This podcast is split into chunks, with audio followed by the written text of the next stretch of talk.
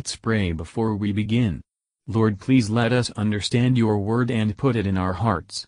May it shape our lives to be more like your Son. In Jesus' name we ask, Amen.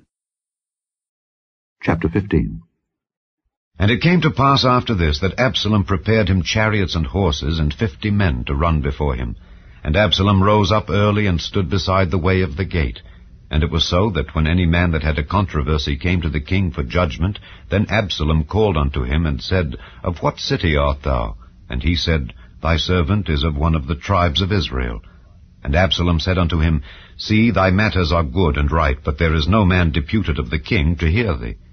Absalom said moreover, O that I were made judge in the land, that every man which hath any suit or cause might come unto me, and I would do him justice. And it was so that when any man came nigh to him to do him obeisance, he put forth his hand and took him and kissed him. And on this manner did Absalom to all Israel that came to the king for judgment. So Absalom stole the hearts of the men of Israel. And it came to pass after forty years that Absalom said unto the king, I pray thee let me go and pay my vow which I have vowed unto the Lord in Hebron. For thy servant vowed a vow while I abode at Geshur in Syria, saying, If the Lord shall bring me again indeed to Jerusalem, then I will serve the Lord. And the king said unto him, Go in peace. So he arose and went to Hebron. But Absalom sent spies throughout all the tribes of Israel, saying, As soon as ye hear the sound of the trumpet, then ye shall say, Absalom reigneth in Hebron. And with Absalom went two hundred men out of Jerusalem that were called, and they went in their simplicity, and they knew not anything. And Absalom sent for Ahithophel the Gilonite, David's counselor, from his city, even from Giloh, while he offered sacrifices. And the conspiracy was strong, for the people increased continually with Absalom. And there came a messenger to David, saying, The hearts of the men of Israel are after Absalom. And David said unto all his servants that were with him at Jerusalem, Arise, and let us flee, for we shall not else escape from Absalom. Make speed to depart, lest he overtake us suddenly, and bring evil upon us, and smite the city with the edge of the sword. And the king's servants said unto the king, Behold, thy servants are ready to do whatsoever my lord the king shall appoint. And the king went forth, and all his household after him.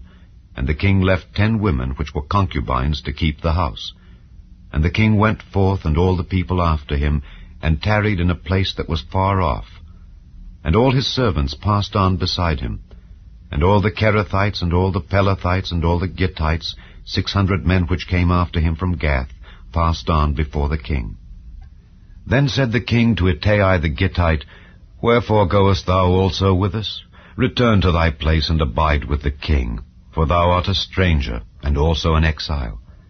Whereas thou camest but yesterday, should I this day make thee go up and down with us? Seeing I go whither I may, return thou, and take back thy brethren. Mercy and truth be with thee. And Ittai answered the king and said, As the Lord liveth, and as my lord the king liveth, surely in what place my lord the king shall be, whether in death or life, even there also will thy servant be. And David said to Ittai, Go and pass over. And Ittai the Gittite passed over, and all his men, and all the little ones that were with him. And all the country wept with a loud voice, and all the people passed over. The king also himself passed over the brook Kidron, and all the people passed over toward the way of the wilderness. And lo, Zadok also and all the Levites were with him, bearing the ark of the covenant of God. And they set down the ark of God, and Abiathar went up, until all the people had done passing out of the city. And the king said unto Zadok, Carry back the ark of God into the city. If I shall find favor in the eyes of the Lord, he will bring me again and show me both it and his habitation. But if he thus say, I have no delight in thee, behold, here am I, let him do to me as seemeth good unto him. The king said also unto Zadok the priest, Art not thou a seer? Return into the city in peace, and your two sons with you, Ahimaaz thy son, and Jonathan the son of Abiathar. See, I will tarry in the plain of the wilderness until there come word from you to certify me. Zadok therefore and Abiathar carried the ark of God again to Jerusalem, and they tarried there. And David went up by the ascent of Mount Olivet, and wept as he went up, and had his head covered. And he went barefoot, and all the people that was with him covered every man his head, and they went up, weeping as they went up. And one told David, saying, Ahithophel is among the conspirators with Absalom. And David said, O Lord, I pray thee, turn the counsel of Ahithophel into foolishness. And it came to pass that when David was come to the top of the mount where he worshipped God, behold, Hushai the Archite came to meet him, with his coat rent and earth upon his head. Unto whom David said, If thou passest on with me, then thou shalt be a burden unto me.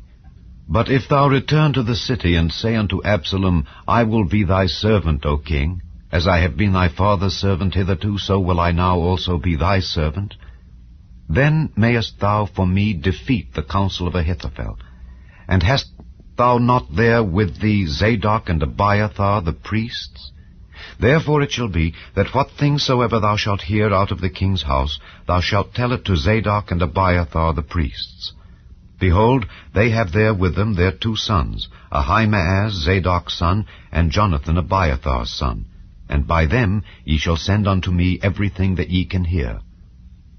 So Hushai, David's friend, came into the city, and Absalom came into Jerusalem.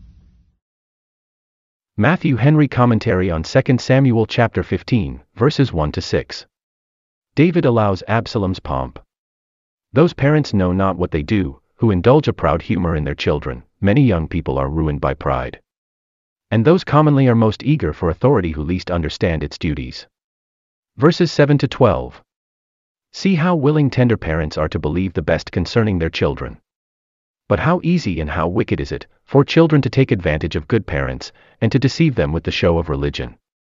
The principal men of Jerusalem joined Absalom's feast upon his sacrifice. Pious persons are glad to see others appear religious, and this gives occasion for deceptions. The policy of wicked men and the subtlety of Satan are exerted to draw good persons to countenance base designs. Verses 13 to 23. David determined to quit Jerusalem.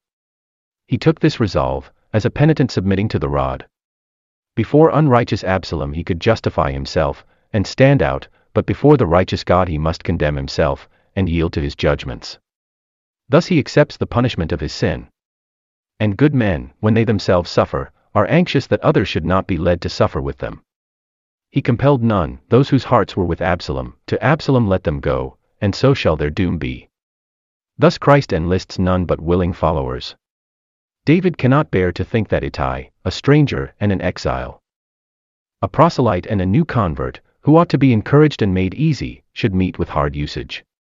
But such value has Ittai for David's wisdom and goodness, that he will not leave him. He is a friend indeed, who loves at all times, and will adhere to us in adversity. Let us cleave to the Son of David, with full purpose of heart, and neither life nor death shall separate us from his love. Verses 24 to 30. David is very careful for the safety of the ark. It is right to be more concerned for the church's prosperity than our own, to prefer the success of the gospel above our own wealth, credit, ease, and safety. Observe with what satisfaction and submission David speaks of the divine disposal. It is our interest, as well as our duty, cheerfully to acquiesce in the will of God, whatever befalls us. Let us see God's hand in all events, and that we may not be afraid of what shall be, let us see all events in God's hand. David's sin was ever before him, Psalms 51 verse 3, but never so plain, nor ever appearing so black as now. He never wept thus when Saul hunted him, but a wounded conscience makes troubles lie heavy, Psalms 38 verse 4. Verses 31 to 37. David prays not against Ahithophel's person, but against his counsel. He prayed this, in firm belief that God has all hearts in his hand, and tongues also. But we must second our prayers with endeavors, and David did so, else we tempt God. But we do not find wisdom and simplicity so united in any mere man. That we can perceive nothing which needs forgiveness. Yet, when the son of David was treated with all possible treachery and cruelty, his wisdom, meekness, candor, and patience were perfect. Him let us follow, cleave to, and serve, in life and in death. Thank you for listening and if you liked this please subscribe and consider liking my Facebook page and joining my group Jesus Answers Prayer.